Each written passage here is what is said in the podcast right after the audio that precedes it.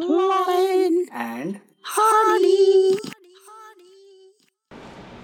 So hi guys आज जो हस्ती हमारे पॉडकास्ट पे आए हैं, उनके बारे में क्या कहूँ? वो अपने आप में एक इंस्टीट्यूशन है। अगर उनके बारे में कहना शुरू करूँ तो रुक नहीं पाऊँगा। उनके पास मोर देन ट्वेंटी इयर्स का एक्सपीरियंस है और इन्होंने बहुत सारे ऑर्गेनाइजेशंस में काम कर चुके हैं और as a manager of design project manager account manager content delivery head project program manager program director and many more but currently ये as a C O O work कर रहे हैं एट शाहानी ग्रुप एंड इसके अलावा ये एक public speaker भी है and he is a good motivator I guess और uh, इसके अलावा वो एक बहुत uh, लोगों को इंस्पायर भी करते हैं जैसा uh, हम डेली उनसे इंस्पायर होते हैं उनकी बातों से. सो so, उनका नाम है the mister Amit Sharma so आज देर ना करते हुए वक्त ज़ाया ना करते हुए मैं आपका स्वागत करता हूँ। बहुत बहुत शुक्रिया मेरे पॉडकास्ट पे आने के लिए आपका कीमती वक्त देने के लिए। Thanks Vipul everything is fine but the word बहुत बड़ा वर्ड होता है। The Batman the Superman so I don't think I earn that but हाँ hopefully someday I'll deserve what you s- just said. So thank you for having me here, Vipul.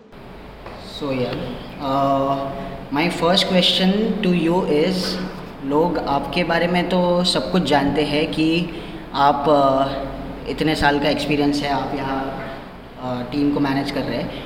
But who is Amit Sharma really Uh, that's a complex question, Ripple.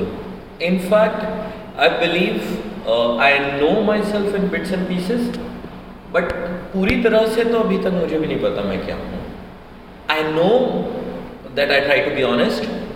I know every day when I get up, I try to change the world, and for changing the world, I try to change myself. I know I'm a good project manager.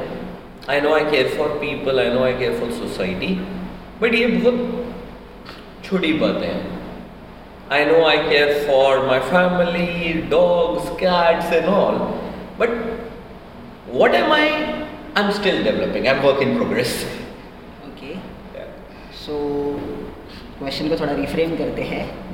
कि आपको ये you are still trying to figure it out so अगर professional life को छोड़ दिया जाए T S C F M को छोड़ दिया जाए तो T S C F M के बाहर अमित शर्मा कौन है Uh, I mean that's a that's a good question. So क्या बनना चाहता हूँ वो मैं बता सकता हूँ. So सी एफ़ एम के बाहर I want to be world's वो भी इंडिया का नहीं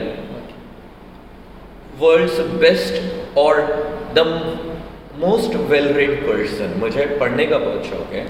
मेरा जॉनर है फैंसी फिक्शन मतलब for uninitiated Games of Throne not the series the series of books were fancy fiction तो इसके बाहर सबसे बड़ा वो है I am a reading enthusiast right I am also someone who really appreciates life good things in life I appreciate music I appreciate movies I appreciate a good conversation I appreciate if I am allowed to say good food which you are an expert on I appreciate a good evening with friends family and all so Amit Sharma basically tries to be a happy reader beyond his professional life.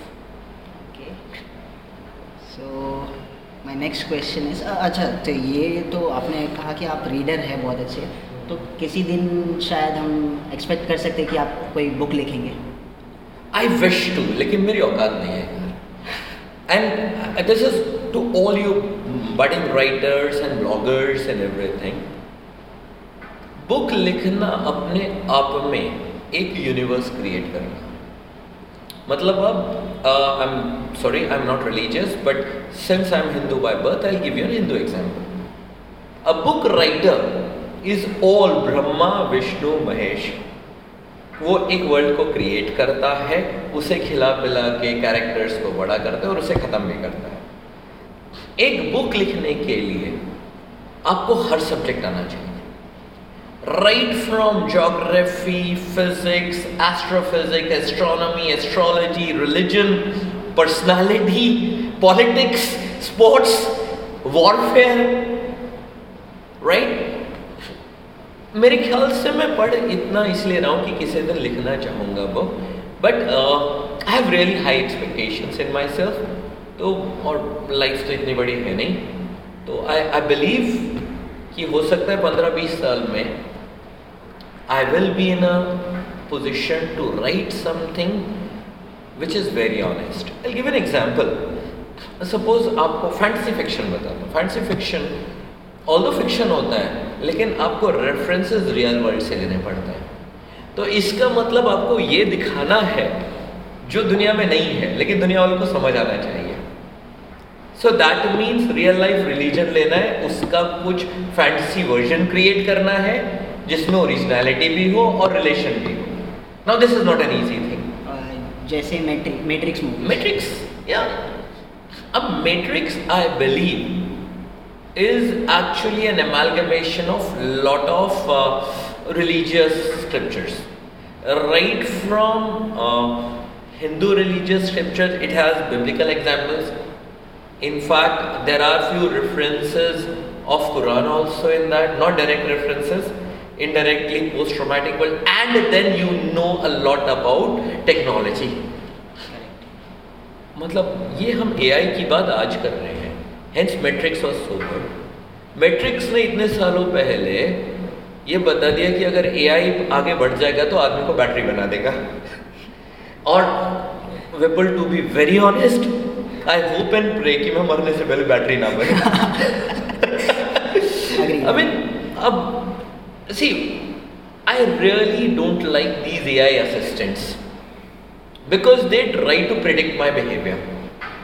मैं अगर Google में कुछ search करूँ या कुछ बोलूँ they try to predict and send results मुझे वो डर लगता है कि किसी दिन मेरा थॉट दिमाग में आएगा मैं बोलूँगा और वो एग्जैक्टली exactly दे देगा। इसका मतलब मेरी इंडिविजुअलिटी तो बची नहीं है। करेक्ट गूगल मुझे बहुत अच्छा बेच सो हिंस मैट्रिक्स ये सब Matrix struggle by the way so yes I believe everything is inspired by real life but they have to have their own version right so my next question is how was your childhood कैसा था आपका बचपन और आपकी youth कैसा था आपका जब, जैसे कि आप कॉलेज लाइफ एंटर हुए, एक वो फ़ेज़ क्या कैसा था So, ये इतना बड़ा वो है I may write a book on that Okay. But in short I had a good childhood I had a mix of everything. So that was in railways.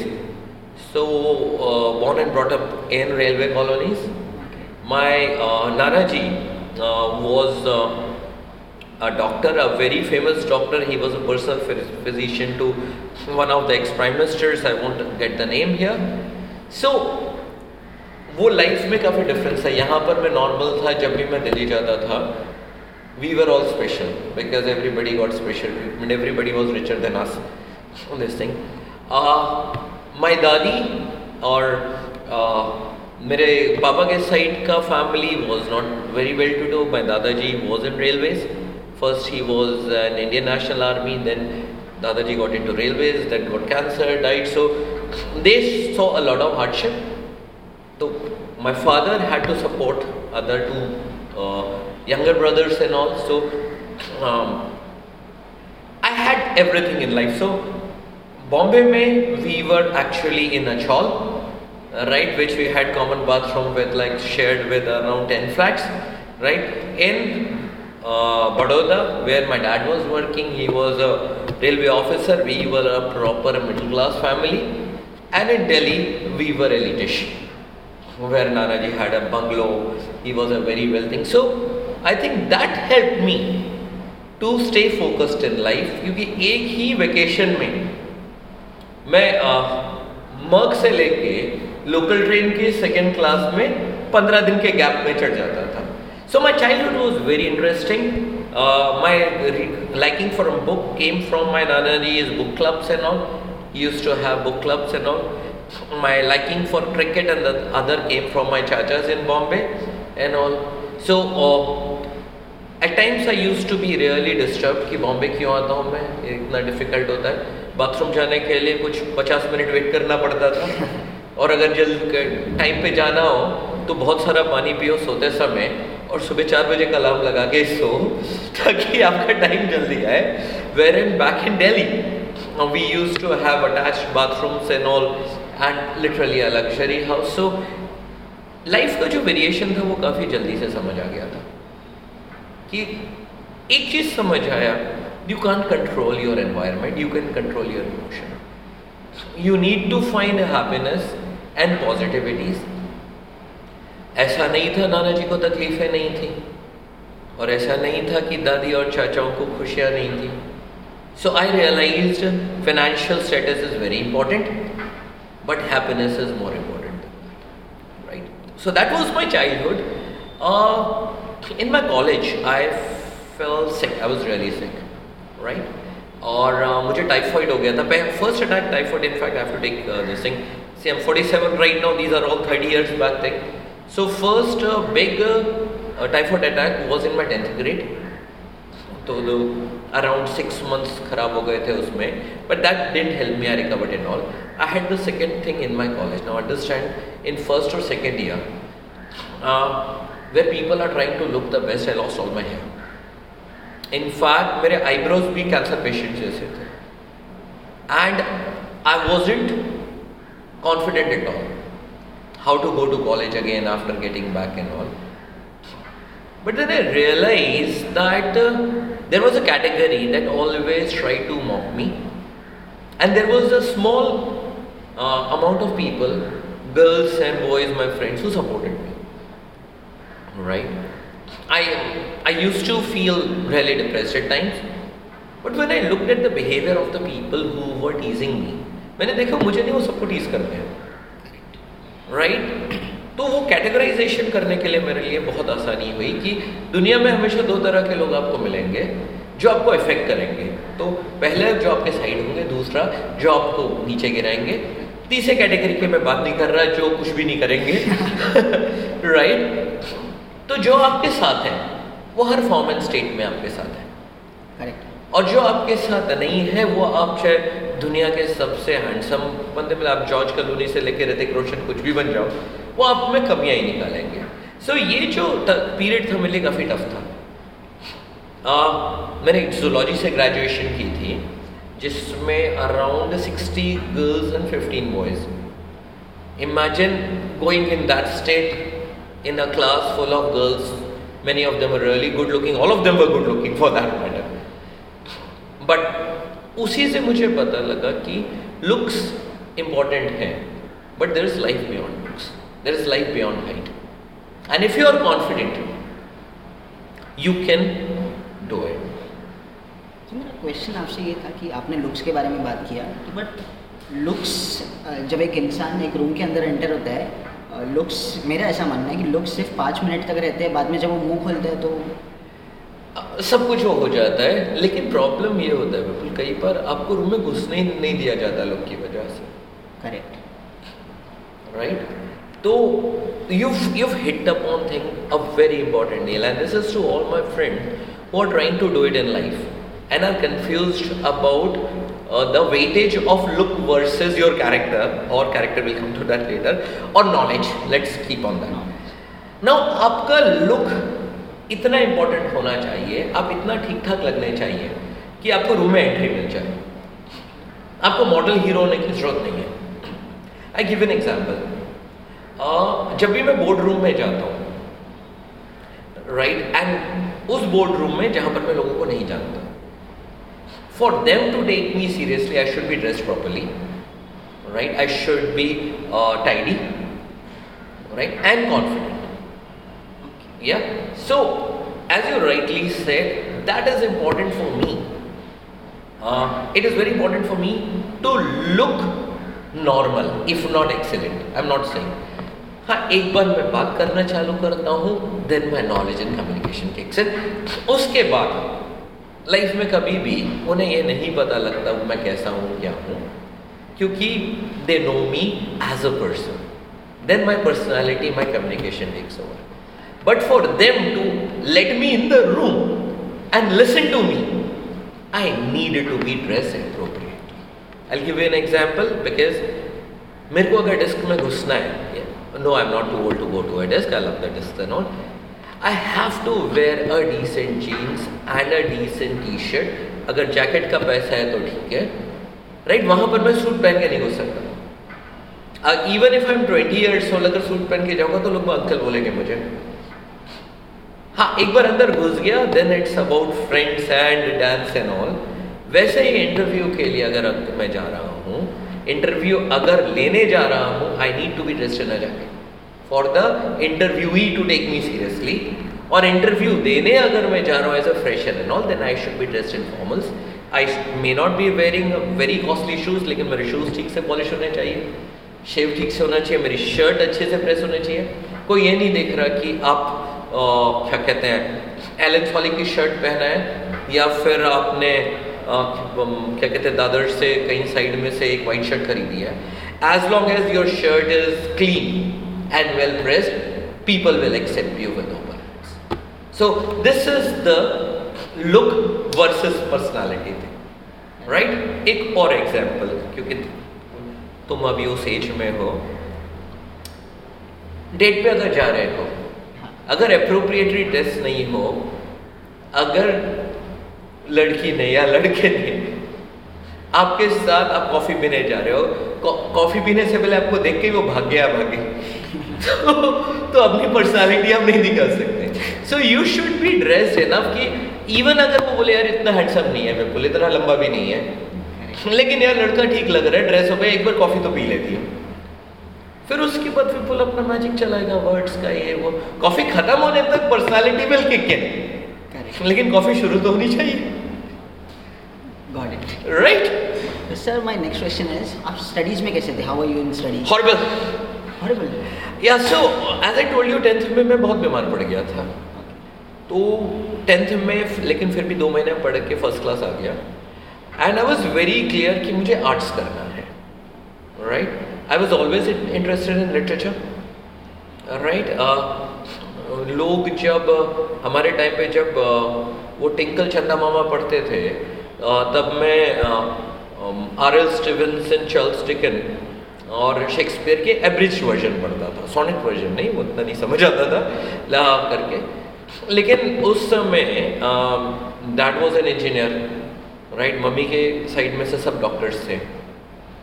और मैं लड़का था रिमेंबर तो आर्ट्स कैसे ले सकता हूँ? आर्ट्स तो लड़कियाँ लेती है वो भी जो पढ़ने में खराब हो। राइट right, लड़के तो ले नहीं सकते तो ही made me my father force me into getting science तो अब समझ आता नहीं था कुछ भी। फिर भी मेहनत वगैरह करी तो अच्छे से पढ़ा कि यार 55 60 परसेंट आ जाएँगे ट्वेल्थ में। फेल हो गया। Right right. फिर पापा के ईगो को वो मंजूर नहीं हुआ। फेल हुआ था मैं एक सब्जेक्ट में। लेकिन उन्होंने बोला कि नहीं आ, दो सब्जेक्ट में और मार्क्स खराब है तो तुम तीन सब्जेक्ट फिर से दो। दूसरे बार अक्टूबर में एग्ज़ाम दिया। तो पहले एक में फेल था तीन में फेल हो गया। तीनों तीन में। और उस टाइम पे आ, तब तक मैंने छोड़ दिया था। तब तक मैंने मान लिया था कि मेरा कोई करियर नहीं है। जिससे मैं कहीं सेल्स वगैरह में घुस जाऊँगा। किसी तरह से देखो तो मेरे को फेल होना था तीसरी बार ताकि फादर मेरे गिव अप मार दें और मैं आर्ट्स में चला जाऊँ। राइट तो मेरे प्रिपरेशन ये था। सो so, मेरे ट्वेल्थ के रिपीटेशन ईयर में I read around sixty to seventy books across genres across subjects across globe तो मैंने लुई लेमूर भी पढ़ा उस समय, जो कि क्लासिक वेस्टर्न लिखते हैं। एलिस्टर मैकलेन पढ़ा, जो कि थ्रिलर्स लिखते हैं। राइट मैंने शेक्सपियर और आर चार्ल्स डिकन को रिविजिट पर Great Expectations a Tale of Two Cities Oliver Twist Tom Sawyer. तो मैंने जितना पढ़ा ना उस समय, मैंने वॉरेन पीस पढ़ा लियो टॉल्स्टॉय का। वो मेरा आई बिलीव बेस्ट ईयर था। मुझे पता था मैं फेल होने वाला हूँ राइट और मुझे पता था तो बुक में बुक रख के जो आप एड्स में देखते हो ना, वैसे पढ़ता था। तो घर में झूठ बोल के सेंट्रल लाइब्रेरी की मेंबरशिप ले ली थी कि मेरे को एक्स्ट्रा बुक्स चाहिए। रेगुलर बुक्स तो थी पास में। बोला, नहीं, मैं पास होने के लिए। और उसमें भी बोला, उसमें भी मेंबरशिप होती थी कि एक बुक की मेंबरशिप तीन बुक की मेंबरशिप शिप पाँच बुक्स की मतलब साइमल्टेनियसली मैंने फाइव बुक्स की ली थी राइट? क्योंकि फाइव में से टू बुक्स सब्जेक्ट की लानी पड़ती थी, जितने पापा को दिखाने के लिए, मम्मी को दिखाने के लिए।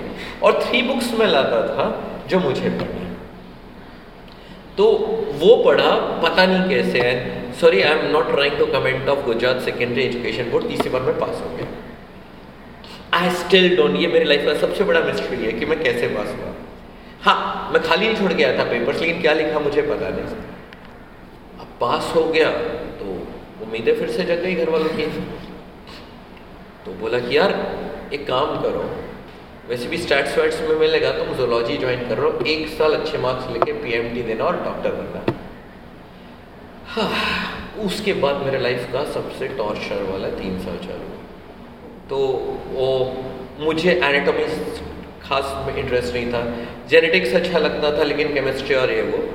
तो कुछ कुछ करके अब सोचा पास कर लो। तो तीन साल में बुक्स पढ़ना थोड़ा कम हो गया, लेकिन मैं कुछ करके मैंने 48 परसेंट पे ग्रेजुएशन पास राइट अब 48 परसेंट पे ग्रेजुएशन पास किया तब फिर उसके बाद पिताजी ने हाथ खड़े कर लिए भाई हम तुमसे जितना कर सकते कर लिए अब तुम अपना रास्ता इनडायरेक्टली आपने उनको अ, मतलब डायरेक्टली बोलकर अपोज नहीं किया कि मुझे नहीं करना है? अ, नहीं डायरेक्टली बोल के भी किया। ओ हाँ, तो मतलब- द रिएक्शन हाँ I love my dad of course this thing but बहुत पिटाई हुई यार। और एक बार नहीं बार बार पिटाई हुई मल्टीपल प्लेटफॉर्म्स पे पिटाई हुई। अच्छा जो जलील किया वो तो अलग, कि कुछ होगा नहीं।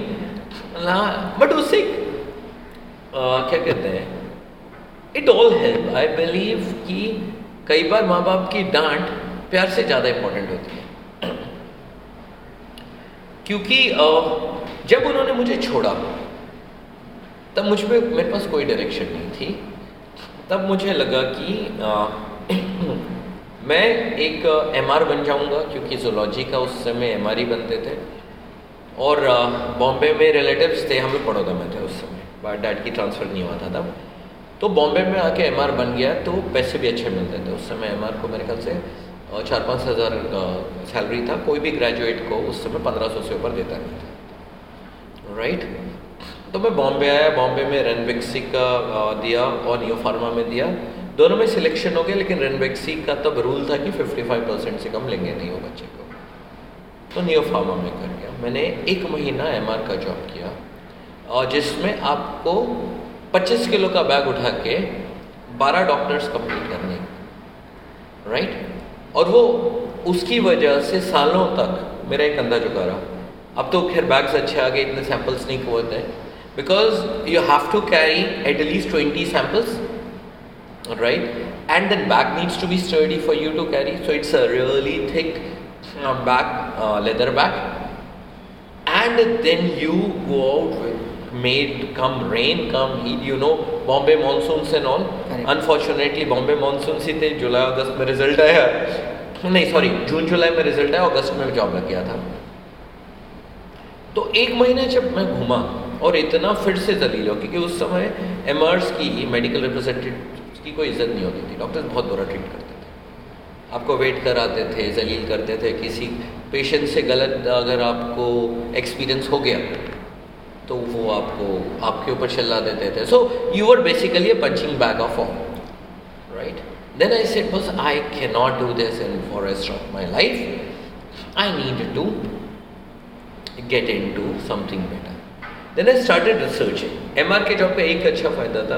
अब जनरली साढ़े तीन, चार बजे तक फ्री हो जाते थे। तो पाँच बजे तक घर आ जाते थे। उस समय मेरे अंकल सान पड़े रहते थे। तो चार बजे से आके मैं वाशी में आके सेक्टर ट्वेल्व में एम्प्लॉयमेंट डेपो था। वहाँ पर देखता था कि किस, क्या करके, ऐसा क्या करूँ जिससे मुझे जॉब मिले। बाद में मुझे समझ आए कि maybe mass communication is something I can do well because even Bombay आके I was born and brought up in Baroda yes Bombay और दिल्ली जाता था बट एजुकेशन बड़ौदा की थी even then so called Bombay का fancy crowd used to say that have not good communication मेरा language ठीक ठाक है तो बोला मास कम्युनिकेशन क्यों नहीं कर लो तो वो फिर जाके मैंने I am not going to take the name of my college ढूंढ लेना कभी तो थोड़ा काम करो. सिंह तो एक बॉम्बे के बड़े मास कम्युनिकेशन कॉलेज में जाके फॉर्म ले लिया लेकिन मैं एलिजिबल नहीं था क्योंकि वहाँ पर भी फिफ्टी फाइव परसेंट राइट तो वहाँ पर जाके मैंने पूछा कि कौन है? जो कि मेरे को बिठा सकता। तो बोला, एक डीन सर है। वो अगर बोलेंगे तो शायद आपको बैठने दिया जाएगा। तो मैं जाके रोज़ उनके केबिन के बाहर बैठ जाता था। पियोन और क्लर्क्स आपको एजुकेशन सिस्टम तो पता ही है, कैसा है। Maybe that's the reason I am to education system I want to change it वो बताते भी नहीं थे उन्हें डीन को कि मैं बैठा हुआ तो डीन रोज आते थे और बोलते थे, मैं बैठा हुआ था। तो चौथे दिन उन्होंने पूछा, ये लड़का यहाँ पर क्यों बैठता है? तो उनकी सेक्रेटरी मैम को पता भी नहीं था कि क्यों बैठा तो बोला है बेटा, क्यों बैठे तो डीन सर से मिलना। है तो बोला बोला क्यों नहीं? तो भी उनको बोला था। बोला, अरे, मैं तुम चार दिन से, मुझे भी नहीं पता। तो उन्होंने डीन को बोला कि आपसे मिलने के लिए बैठा हुआ तो उन्होंने बुलाया मुझे अंदर कि क्या चाहिए आपको? क्यों चाहिए? मैंने कहा I need to appear for the over test बोले why why should I make an exception then I told him that I wanted to do this I been reading and this I am sure if you let me sit I be able to do something for the college मैं फेंक रहा था by the way I was desperate और M R बन के फेंकना बहुत आ गया था ब्लफिंग फेंकना मतलब अपना उसका। तो मेरे को आई वॉज़ डेस्परेट झूठ सच बोल के, क्योंकि कंधा दुख रहा था, ईगो ईगो क्या सेल्फ रिस्पेक्ट पूरी ज़मीन पे पड़ी हुई थी। और यही एक ब्रांड नेम था, जो मुझे लगा अगर मेरे साथ लग जाएगा तो मैं आगे बढ़ जाऊँगा। तो उन्होंने सुना मुझे दस मिनट पे, बोला, ठीक है, मैं तुझे बैठने दूँगा।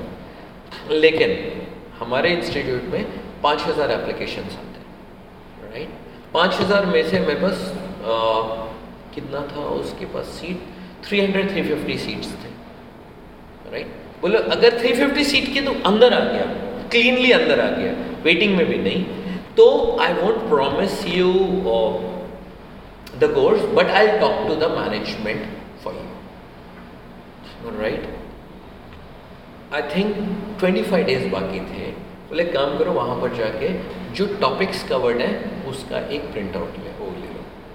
तो हमारे टाइम पे जेरोक्स आता था सॉरी प्रिंट आउट नहीं, वो करके। इतने सारे टॉपिक्स थे people it was not humanly possible for me to cover that within even six months लोग साल भर प्रिपेयर करते थे। But I started with basics so that was the time I realize that I am good at probability. So without even knowing the definition, I looked at the topics. I left the topics जो तीन चार थे मेरे को आते नहीं कर ही नहीं सकता छोड़ दो। Then there were few topics जो मुझे पता था मैंने पढ़ा हुआ है मैं जवाब दे लूँगा। तो बोला ये एग्ज़ाम के पहले पढ़ लूँगा। I only took the topics जो मुझे पता है मैंने पढ़ा नहीं और मैं पच्चीस दिन में प्रिपेयर कर सकता right and I I studied if I remember right I used to study for around eighteen to twenty hours a day और किसी ने मुझे बोला नहीं था पढ़ने को, वो मेरा एक्सपीरियंस करवा रहा था। Right I appeared for the examination in fact I was in first eighty to his credit he went dean went and fought with the management management में शायद, अब मैं because I am a part of the management I realize what kind of hardship he would have gone through being dean of one of the top colleges. And making an exception. I can just imagine उन्होंने क्या but he उस time पे लोगों के character होते थे he let me be in and that was when uh, my thing or uh, my educational career changed. But उसमें भी लाइफ में सिंप्लिसिटी नहीं थी that course was the first experiment of a collective degree between two colleges. तो आधा semester एक college में पढ़ना था, आधा सेमेस्टर दूसरे कॉलेज में पढ़ना था। एक कॉलेज था रेगुलर कॉलेज एक कॉलेज था बॉम्बे का टॉप कॉलेज बीच में दोनों के मैनेजमेंट में झगड़ा हो गया राइट और हमारे खत्म होने तक कोई डिग्री देने वाला भी नहीं था हमें। तो उस टाइम पे जान चली गई। लेकिन क्योंकि लोग एथिकल हुआ करते थे तो जो ज़्यादा बड़ा बड़े कॉलेज के डीन थे उन्होंने बोला ठीक है मैं डिग्री नहीं दे सकता तुम्हें मैं अपॉर्चुनिटी दे सकता हूँ बोला डिग्री देना मैनेजमेंट का काम है तो जो भी एम्प्लॉयर्स यहाँ पर आएँगे मैं सारे बच्चों को बिठाऊँगा and he gave us the same opportunities and that was the time I got selected on day one of thing. Uh, that was the time I realized कि डिग्री का एक लेवल के आगे कोई वैल्यू नहीं। असली आपकी औकात वो है जितना आपको आता है। Right so degree is your looks right आपको डिग्री चाहिए ताकि आपको इंटरव्यू मिले।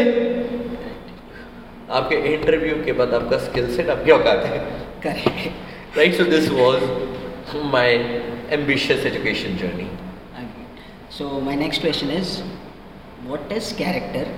And how character is formed?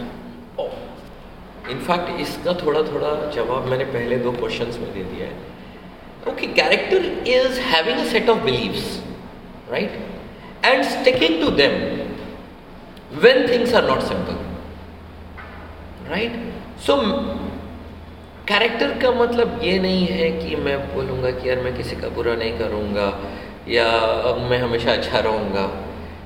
Character का मतलब ये है, अगर मैं मानता हूँ कि मैं अपनी लाइफ एक तरह से जीऊँगा तो कुछ भी होने दो, मैं वैसे ही जीऊँगा। I give you an example of a character I think I give you yesterday also and I remember it now मान लो मेरे पास खाने को अच्छा खासा खाना है और मैं दस लोगों को डोनेट करता हूँ जब पेट भरा होने के बाद right you can say that I am trying to be a good guy but you can't say I have a strong character right मेरे पास एक रोटी है। और मेरे सामने एक आदमी और कुत्ता के खड़े हैं जो मुझे पता इक्वली भूखे हैं। And if I can divide that roti into three part जबकि मुझे पता है वो एक पार्ट से मेरा पेट भर क्या? कुछ भी नहीं होगा बट आई स्टिल अंडरस्टैंड कि नहीं यार, उसे भी उतना ज़रूरत है, जबकि मैं कंफर्टेबल नहीं हूँ। That makes my character strong so character पर से is that are you able to stay the same or behave the same way when things are not favorable when you are not a winner ये बहुत आसान है। आ, क्या कहते हैं? Merc या फरारी से उतर के एटीट्यूड मार के ताज में घुसना। बट क्या आप डबल डेकर से उतर के भी ताज में उस एटीट्यूड से घुस सकते हैं और उसी कंफर्ट से बात कर सकते हैं?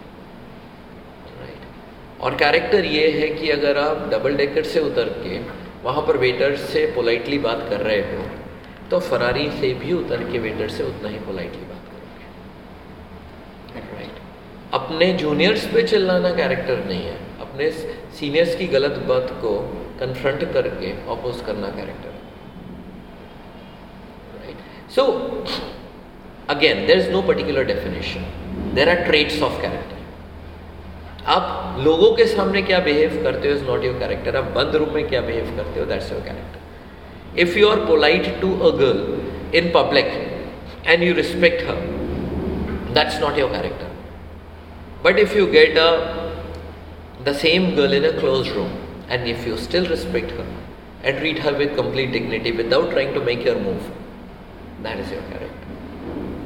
Second question is a long question बनता कैसे कैरेक्टर बनता हार्डशिप से है character cannot be formed in abundance character cannot be formed without you getting beaten up multiple times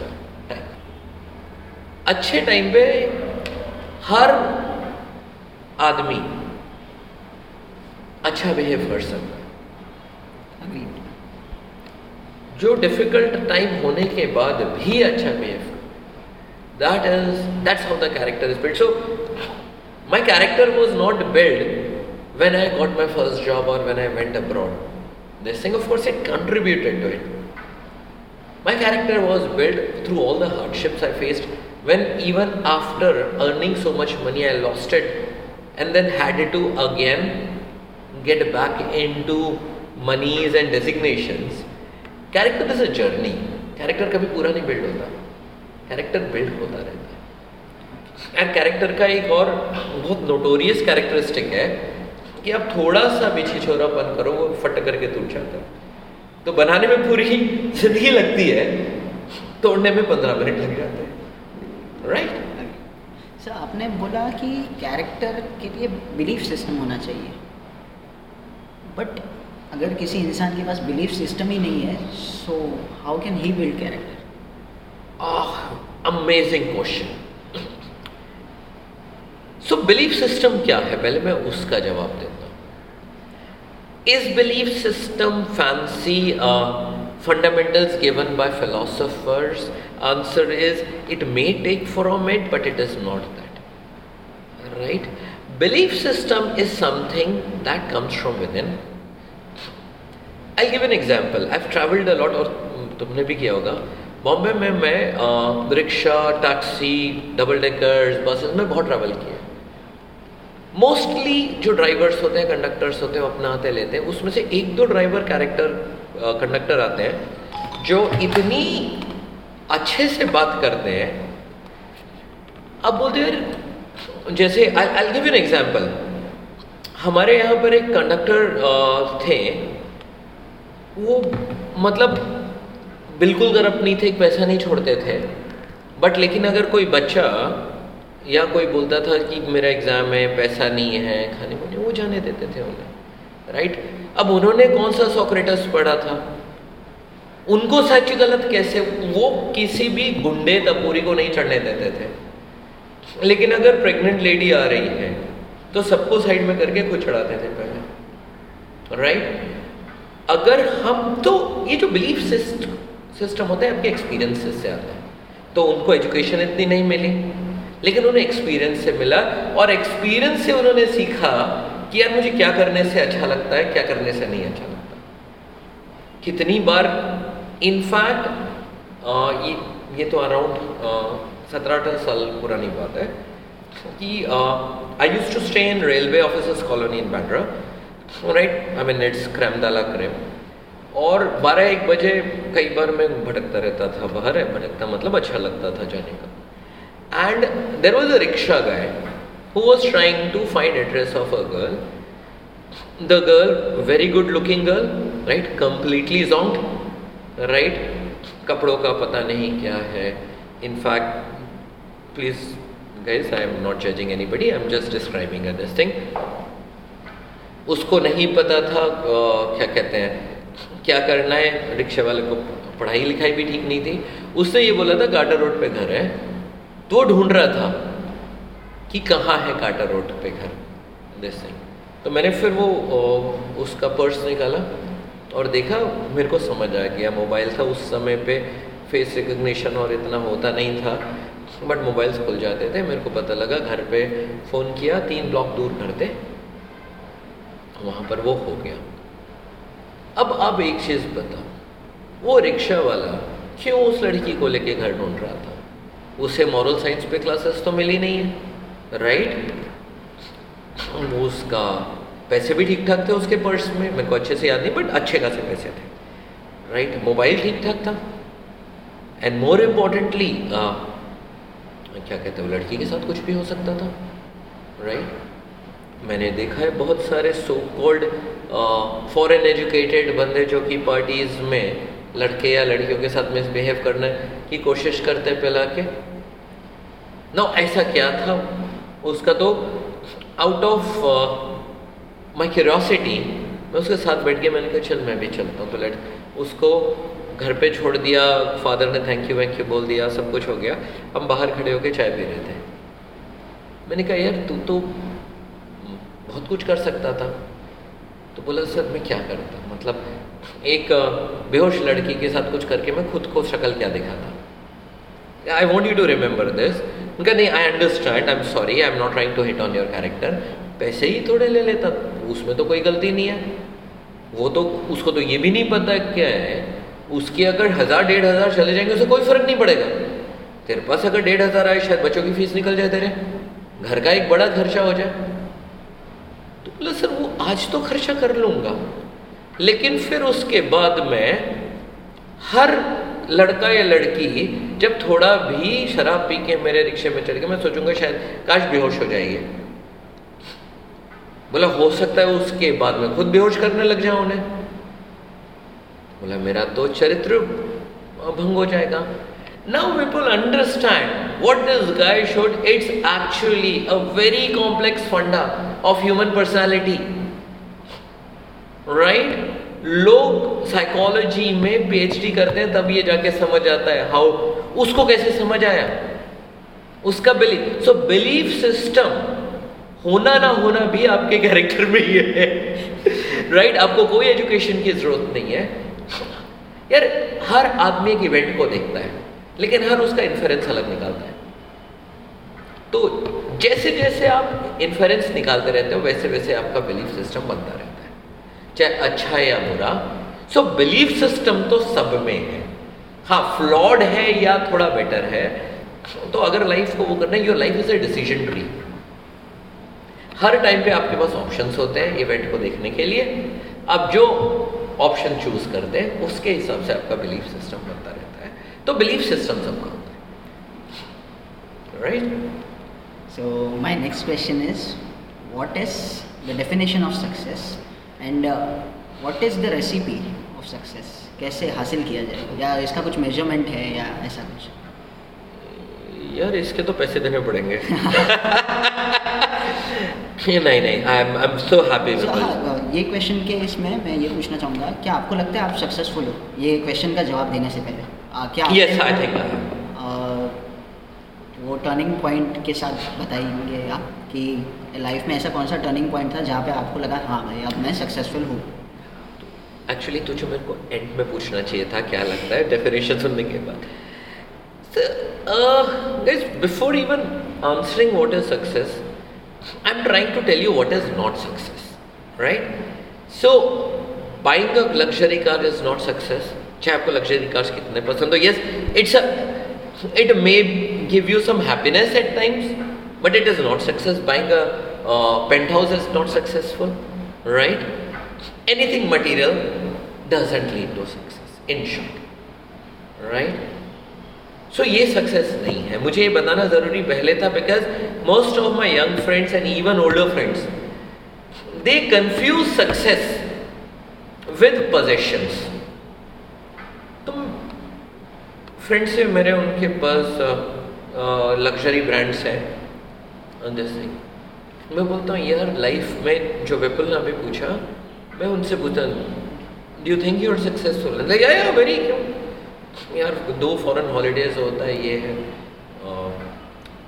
up upscale market में रह रहा हूँ, मेरा फ्लैट इतना है, ये तो भाई, ये तेरे पोजीशन है। Do you feel happy after that there are few honest one जो बोलते हैं, नहीं, खुशी नहीं होती, इतनी ग्रेट इनफैक्ट बोर हो रहा अब क्या करूँ? राइट फिर मेरे को काउंटर क्वेश्चन आता है कि इस हैप्पीनेस सक्सेस सक्सेस से हैप्पीनेस ज़रूर आता है, लेकिन हैप्पीनेस सक्सेस नहीं है। Happiness is a state of mind the basic definition of success is कि मैं लाइफ में, मेरा एक गोल था। या मेरे मल्टीपल गोल्स है। गोल का मतलब ये नहीं दुनिया बदलना ही नहीं होता। गोल का मतलब ये भी होता है कि यार आ, रोहन के साथ टेबल टेनिस मैच खेलूँगा और उसे हराऊँगा। रोहन हज़ार का league right he plays really well table tennis मैं भी काफ़ी अच्छा खेलता हूँ। राइट उसके साथ मैं टेबल टेनिस मैच खेलूँगा उसे हराऊँगा हरा नहीं पाए लेकिन अच्छा खेला। तो वो मैच के एंड में जो फीलिंग आती है वो सक्सेस है मेरे उसमें। तो in larger point of view मैंने खुद को लाइफ में कुछ गोल्स दिए थे कि, और मुझे पता है वो इम्पॉसिबल गोल्स हैं राइट लेकिन मैं जब भी उन गोल्स के बारे में चाहे एक दिन बाद सोचता हूँ या एक महीने, एक साल बाद सोचता हूँ, और ये लगता है कि क्या मैंने सब कुछ किया उन गोल्स के लिए जो मैं कर सकता था फ्रॉड तो नहीं मारा, और जब आंसर यस आता है, और उसका थोड़ा रिज़ल्ट दिखता है, क्योंकि रिज़ल्ट आपके हाथ में नहीं होता गीता में कहते हैं ना, आप कर्म कर सकते हो, फल आपके बस में नहीं है। तो जब वो लगता है आपने सही डायरेक्शन में एफर्ट किया, चाहे वो मेरा रिलेशनशिप हो, चाहे मेरा प्रोफेशन हो, चाहे मेंटरिंग हो, और उसका रिज़ल्ट कुछ तो थोड़ा मिला मुझे right please understand success success not be measured in any profit and loss matrices success is not pnl right success is you believing that yes you have done your effort and your effort is the right direction कभी ना कभी change हो जाएगा and sleeping peacefully after right success का सबसे पहला parameter है कि मुझे विपुल से पूछने की ज़रूरत ना पड़े विपुल कैसा लग रहा है, मैंने कैसे काम किया रे? है? तो यार, वो देख, इतने बच्चों को नौकरी दिला दी, है? बढ़िया है ना, कि कोई और नहीं दिला रहा. That is that actually is failure वो लूजर बिहेवियर है। Right right? सक्सेस ये है कि मैं रात को जाके अगर मैं सोच रहा रात को वैसे दिन में भी सोच सकते हैं, रात कोई ज़रूरी नहीं है। Whenever I am looking at my life and if I feel कि यार ठीक है रिज़ल्ट नहीं मिला लेकिन लड़ाई बढ़िया से की। खेला बहुत अच्छे से और मज़ा आ गया। That is my definition of success that I put in all my effort without any greed or uh, um, for lack of better word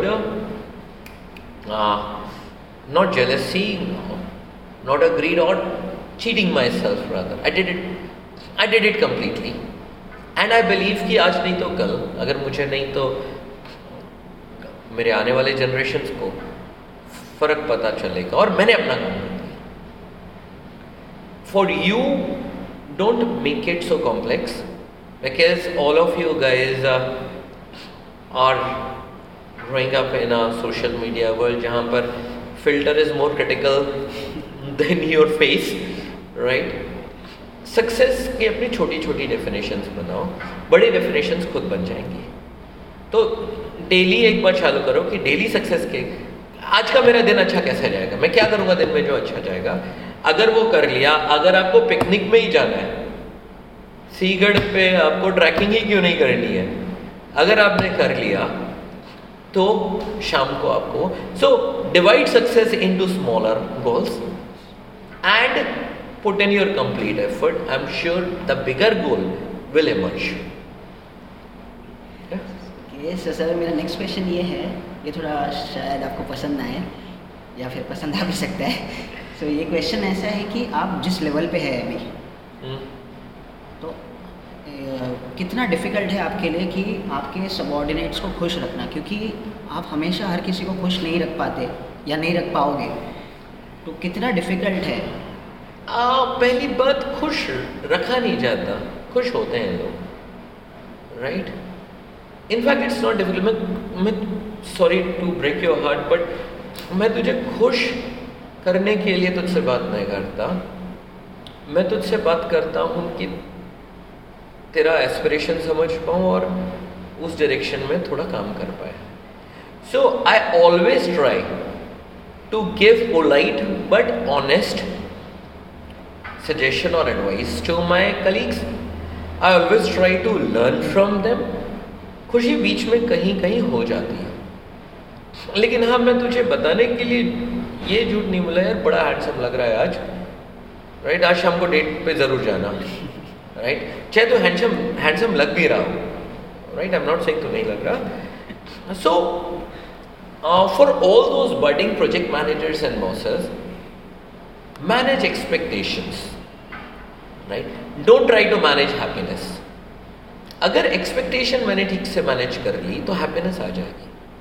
I give you an example suppose मेरा एक कलीग है right right, वो खुद के अच्छा काम करता है लेकिन उसकी एक्सपेक्टेशन बहुत हाई है. तो उसका level and please I am just giving it example not this thing तो फ्रेशर है बहुत अच्छा काम किया ट्वेंटी थाउज़ेंड से स्टार्ट किया. है राइट वो अपने मन में सोचे, यार, अब तो मुझे फोर्टी थाउज़ेंड मिल ही जाएगा। Right right? काम भी बहुत अच्छा कर रहा है मन से ये वो। Now as a boss it is my responsibility to L कि, यार, कितना भी अच्छा करेगा, यार विपुल तेरे को नहीं कर रहा, मैं तो डरना मत। कितना भी अच्छा करेगा you are a part of the system you are not the system right तो तेरे अच्छे करने के बाद तेरे डिपार्टमेंट को अच्छा करना पड़ेगा। डिपार्टमेंट के बाद कंपनी को अच्छा करना पड़ेगा। राइट और उसमें भी जो तेरा रोल है बहुत छोटा सा है। तेरा माइक्रो फ़ंक्शन है अभी। अभी तक स्ट्रैटेजी या उसमें तो तू आया ही नहीं है नेट प्रैक्टिस है। तो अगर तुझे 25-26 मिलता है that means you have done really well right इसका मतलब ये नहीं चालीस नहीं मिल गया, इसका मतलब है इस साल तू उतना ही कर सकता है, हो सकता है नेक्स्ट ईयर तो पचास पहुँचे राइट सो ये मेरा जॉब है कि ये बताना कि अभी तुम क्या कर रहे हो? अभी तुम्हारी खुद की वैल्यू क्या है? कंपनी की वैल्यू क्या? अगले साल क्या होगी? उसके अगले। मैंने मोस्ट ऑफ़ द बॉसेस को देखा, या तो वो बहुत डीमोटिवेट कर देते हैं, या इतना चढ़ा देते हैं कि अच्छा अब लोग उस मोमेंट को एंजॉय नहीं कर पाते। तो मेरा ये है, सबको बोले कि अगर तुम्हें अप्रेजल मिल रहा है, इसका मतलब तुमने काम अच्छे से किया है। कंपनी को तुम्हारी वैल्यू है। कितना मिल रहा है वो तुम पे डिपेंडेंट नहीं है। वो मार्केट पे डिपेंडेंट उसके लिए एक और सेशन करेंगे क्योंकि वो करके there is a list of parameters दस पैरामीटर है जिसके हर पैरामीटर को पाँच सात मिनट समझाना पड़ेगा। अगर मैं ये एक्सपेक्टेशन मैनेज कर लूँ कि अगले साल क्या करना है और काम के बाहर भी if I am trying to I try to tell him that listen you have to have a work life balance किसी दिन काम ज़्यादा करना है किसी दिन ऐश ज़्यादा करनी है। यू शुड भी अगर मैं अपने कलीग्स को प्रायोरिटाइज करना सिखा दूँ, उनको एक करियर पाथ दे दूँ राइट एक वे ऑफ़ लाइफ से इंट्रोड्यूस कर दूँ, फिर उन्हें रास्ता खुद ढूंढना है। That is what I try to do and more than often इसके बीच में कहीं ना कहीं हैप्पीनेस भी हो जाती है। राइट इनफैक्ट एट टाइम्स मैं जान के लोगों को तंग करता हूँ ताकि उन्हें हैप्पीनेस की वैल्यू समझ आए। अगर रोज ही खुश रहोगे ना या बिना बात के तो खुशी की इम्पोर्टेंस कम ये बात सही है बहुत सही है। तो माई नेक्स्ट क्वेश्चन इज़ कि ये हमारे जनरेशन के लिए मैं पूछना चाहूँगा क्योंकि how to avoid procrastination lethargic attitude या फिर uh, बहुत सारी चीज़ें जहाँ पे आई विश आई न्यू यार। I seriously wish I knew क्योंकि this is the main problem I been trying to help people on that few indicators which has helped few people is to get up and realize कि सब कुछ platter पे नहीं मिलेगा। Right it's it's a jungle out there guys और आप एक अपने बबल में रह रहे हो। Generally and uh, I am not judging the generation please but I I am seeing it in light of the experiences that I have and that is कि आज की जनरेशन को बहुत लोगों को, अगर ठीक से खाने पीने को मिल जाए, और दिन के मोबाइल में दो से चार जी बी डेटा मिल जाए, उन्हें लाइफ में और कुछ नहीं मिलना राइट right? चाहे मम्मी, पापा कितना भी स्ट्रगल मार रहे हो हाउस हेल्प हो रिक्शा ड्राइवर हो। So first thing you need to do और वो करके देख लो कि एक दिन अपना मोबाइल बंद कर दो और बोलो, मेरे पास कुछ नहीं है, ना मेरे पास सपोर्ट सिस्टम है, ना मेरे पास पैसे हैं। अब अगर पूरे दिन मुझे अपना खाना कमाना है तो क्या करना है? Right this is for the people who are not working right जिनको लगता है कि काम करना बेवकूफ़ी क्योंकि सोशल मीडिया में जैसे मीम्स चलते हैं वो जो ओ, जैसे हमारे मुंबई लैंग्वेज में डेढ़ शाना बोलते हैं वो कि आदमी कुछ करता नहीं है एक बेचारा मेहनत कर रहा होता है दूसरा के स्मार्ट कमेंट देता है और फिर वो आँखों में चश्मा और सिगार लगा देते हो और उसे क्या मोमेंट बोलते हैं उसे? नाम भूल गया उसे। एस प्लीज़ अंडरस्टैंड जो वो मीम भी बना रहा है, उसकी खुद की ज़िंदगी भी ख़राब है। Right right? फिर यहाँ पर एड्स आती हैं कि बिना काम किए आप महीने का पचास हज़ार कमाओ, लाख कमाओ। जो एड वो खुद पाँच सौ रुपये में बनाता है, एक दिन स्ट्रगल करके। तो भाई अगर इतना आसान है तो तो खुद क्यों नहीं कर लेता है जॉब तो एक चीज़ रियलाइज़ करिए we are living in a world of life पूरा का पूरा सोशल मीडिया चाहता है आप कैसे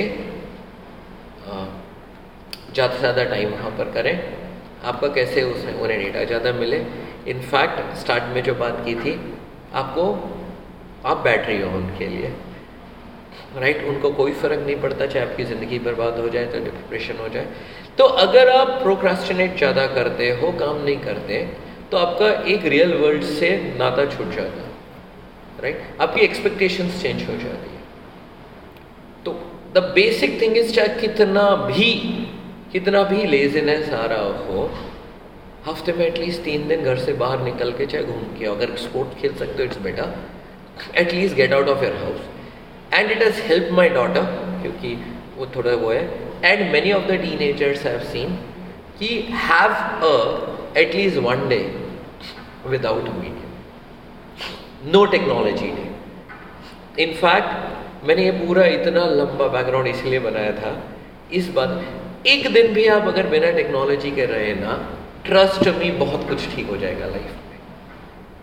दूसरी चीज़ and this is going to be more difficult Instagram पे बिना फ़िल्टर के फ़ोटोज़ डालने का sure sure I have work अच्छा मैं एग्जैक्ट नंबर बता दूँ, मैंने करीबन 200 बच्चों के साथ ये ट्राई किया और के बच्चे नहीं बोलूँगा सॉरी बच्चे से। 200 टीनेजर्स या अर्ली ट्वेंटीज़ के साथ ट्राई किया है। जो पहले दो थे, मेरे को पंद्रह दिन लग गए थे उन्हें कन्विंस करने पे। मतलब फ़ोटो क्लिक करते मैं कहा मैं फ़ोटो क्लिक करूँगा, और मैं डाल दूँगा फ़ोटो क्लिक करते, करने के बाद मुझसे फ़ोन छीन लेते थे। इतना था fear of losing out on friends right but जिन्होंने भी ये किया है, उनका they have found a very good release they have realised कि real life this is your first step towards real life and basic से ये करना आपको एक दिन नो टेक्नोलॉजी बाहर घूमने जाओ थोड़ा फिल्टर्स अवॉइड करो लास्ट वन थोड़ा डिफ़िकल्ट होगा. ट्राई टू रीड गाइस चाहे आप किंडल पे पढ़ रहे हो try to not read on phone क्योंकि फ़ोन की रीडिंग अनडिस्टर्ब मैंने किंडल इसलिए बोला किंडल में आप पढ़ने के सिवा कुछ नहीं कर सकते। इनफैक्ट इवन मोर सिंपल कहीं भी जाओ, एक बुक खरीदो, पढ़ो। I believe again I am still trying to figure out things but I believe ये सारी चीज़ों में से एक चीज़ तो आप पे चल जाएगी। और दो तीन चीज़ें चल गई तो पूरा ही नैया पार हो जाएगी। सर आपको ना सुनना कितना डिफ़िकल्ट होता है या ना किसी की ना को हाँ में बदलना या फिर ना सुनना? तो ना सुनना डिफ़िकल्ट नहीं है मेरे लिए। In fact I am used to in fact जो आदमी ना नहीं सुन सकता ना वो लाइफ में खुश नहीं हो सकता। वो आदमी सक्सेसफुल भी नहीं हो सकता। क्योंकि लाइफ शुरू ही ना से होती है। हर चीज़ में ना मिलता है। जो, ये जो हाँ मिलती है ना, वो आपकी वजह से हाँ नहीं मिलती। वो आपके प्रोटेक्टिव सर्कल आपके फादर के पैसे इन्फ्लुएंस से, आपके माँ के डर, इसकी वजह से लोग हाँ बोलते हैं। आप खुद सबको ना बोलते हो। अगर देखा जाए तो भाई ये काम कर देगा नहीं। Right right? पैसे देगा? नहीं राइट right? सो so, ना सुनने की आदत होनी चाहिए लेकिन ना को हाँ में कैसे बदलना है? पहले तो जब ना सुनो तो पहले करो is it actually the right answer so the trick is not about yes and no trick it trick is for you to realise whether it's the right answer और not right so you propose a girl she's is no right first thing said why did she say no all right is it because i don't look good is it because i'm not rich is it because i have not been able to show her my true self right ये तीन चार questions के बाद आपको पता लगेगा कि वो सही जवाब है कि नहीं अगर आपको लगता है नहीं she is the right girl for me I have not propose her because she looks beautiful और इंस्टाग्राम में उसके हाफ़ मिलियन फॉलोअर्स है यहाँ से आपका काम चालू होता है। Then you try to figure out कि क्यों उसने ना कहा। And that's where your journey begins right? So whenever somebody says no to me, first thing i realize कि कौन मुझे ना बोल रहा है? अगेन कैरेक्टर क्या उस आदमी का? If there are few people in my life अगर वो ना बोलते तो मैं बहुत डीपली सोचता हूँ कि ना क्यों बोला। And then I start at times I realise नहीं यार, मेरा एक्सपेक्टेशन ही लॉजिकल थी। एट टाइम्स आई रियलाइज़ कि मैं समझा नहीं पाया उसे ठीक से। Right at times I realise कि यार, नहीं, ये मेरे लिए अच्छा उसके लिए ठीक नहीं है। So all I am saying is कि ना हाँ बिल्कुल इंपॉर्टेंट नहीं है। इंपॉर्टेंट है आपका इंट्रोस्पेक्शन इंपॉर्टेंट है आपका analysis so yes and no are just words for me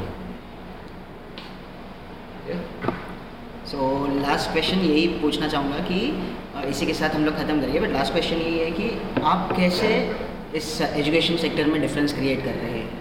बहुत सारे कॉलेजेस है हर कोई एमबीए प्रोवाइड कर रहा है बैंकिंग कोर्सेज प्रोवाइड कर रहा है. आप क्या डिफरेंस आपका विजन क्या है? यार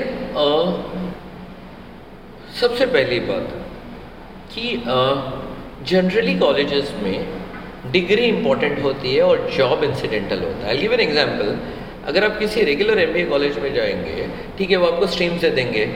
Marketing finance right project management banking digital marketing नए सब कुछ आ रहे हैं। सेल्स बट वो किसी सेक्टर के हिसाब से आपको प्रिपेयर नहीं करेंगे। आप डिग्री ख़त्म करेंगे और उसके बाद देखेंगे, भाई, ये 20 कंपनी हम जुगाड़ करके ले आए हैं। इसमें जिसमें भी आप लग जाओ। वेन वी टीच समथिंग हमारा एक्चुअल एंड रिज़ल्ट होता है कि आपको अच्छा मैनेजर बनाना राइट सो बेसिकली वही वो डिग्री वर्सेस स्किल की बात कर रहे हैं।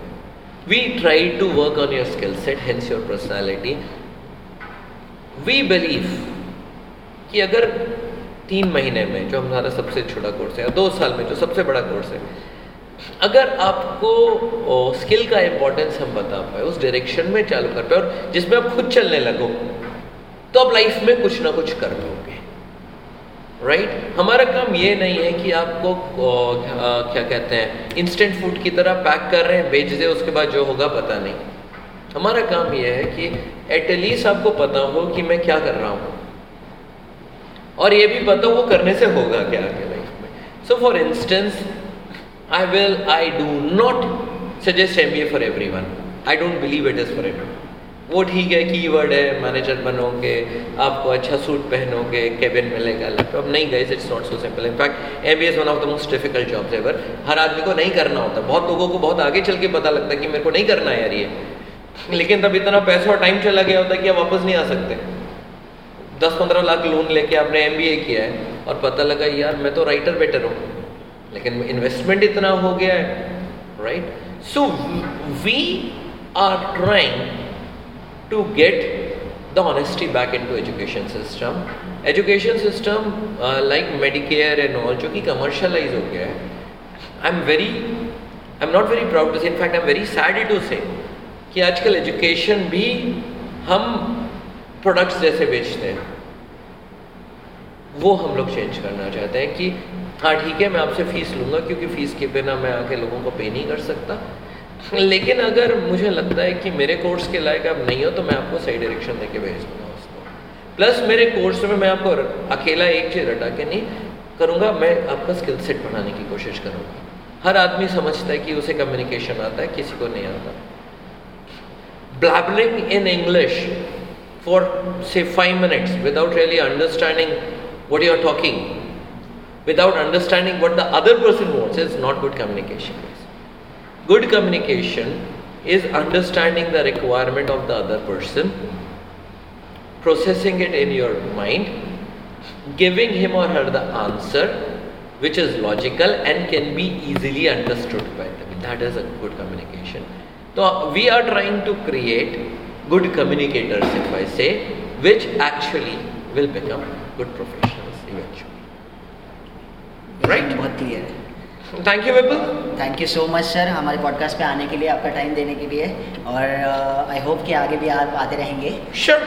It will be my pleasure. Yeah, तो thank you so much sir और अ, इसी के साथ हम आज का पॉडकास्ट यहीं पे ख़त्म करेंगे और अ, अगले सीज़न में नए एपिसोड के साथ मिलेंगे तब तक के लिए पीस आउट बाय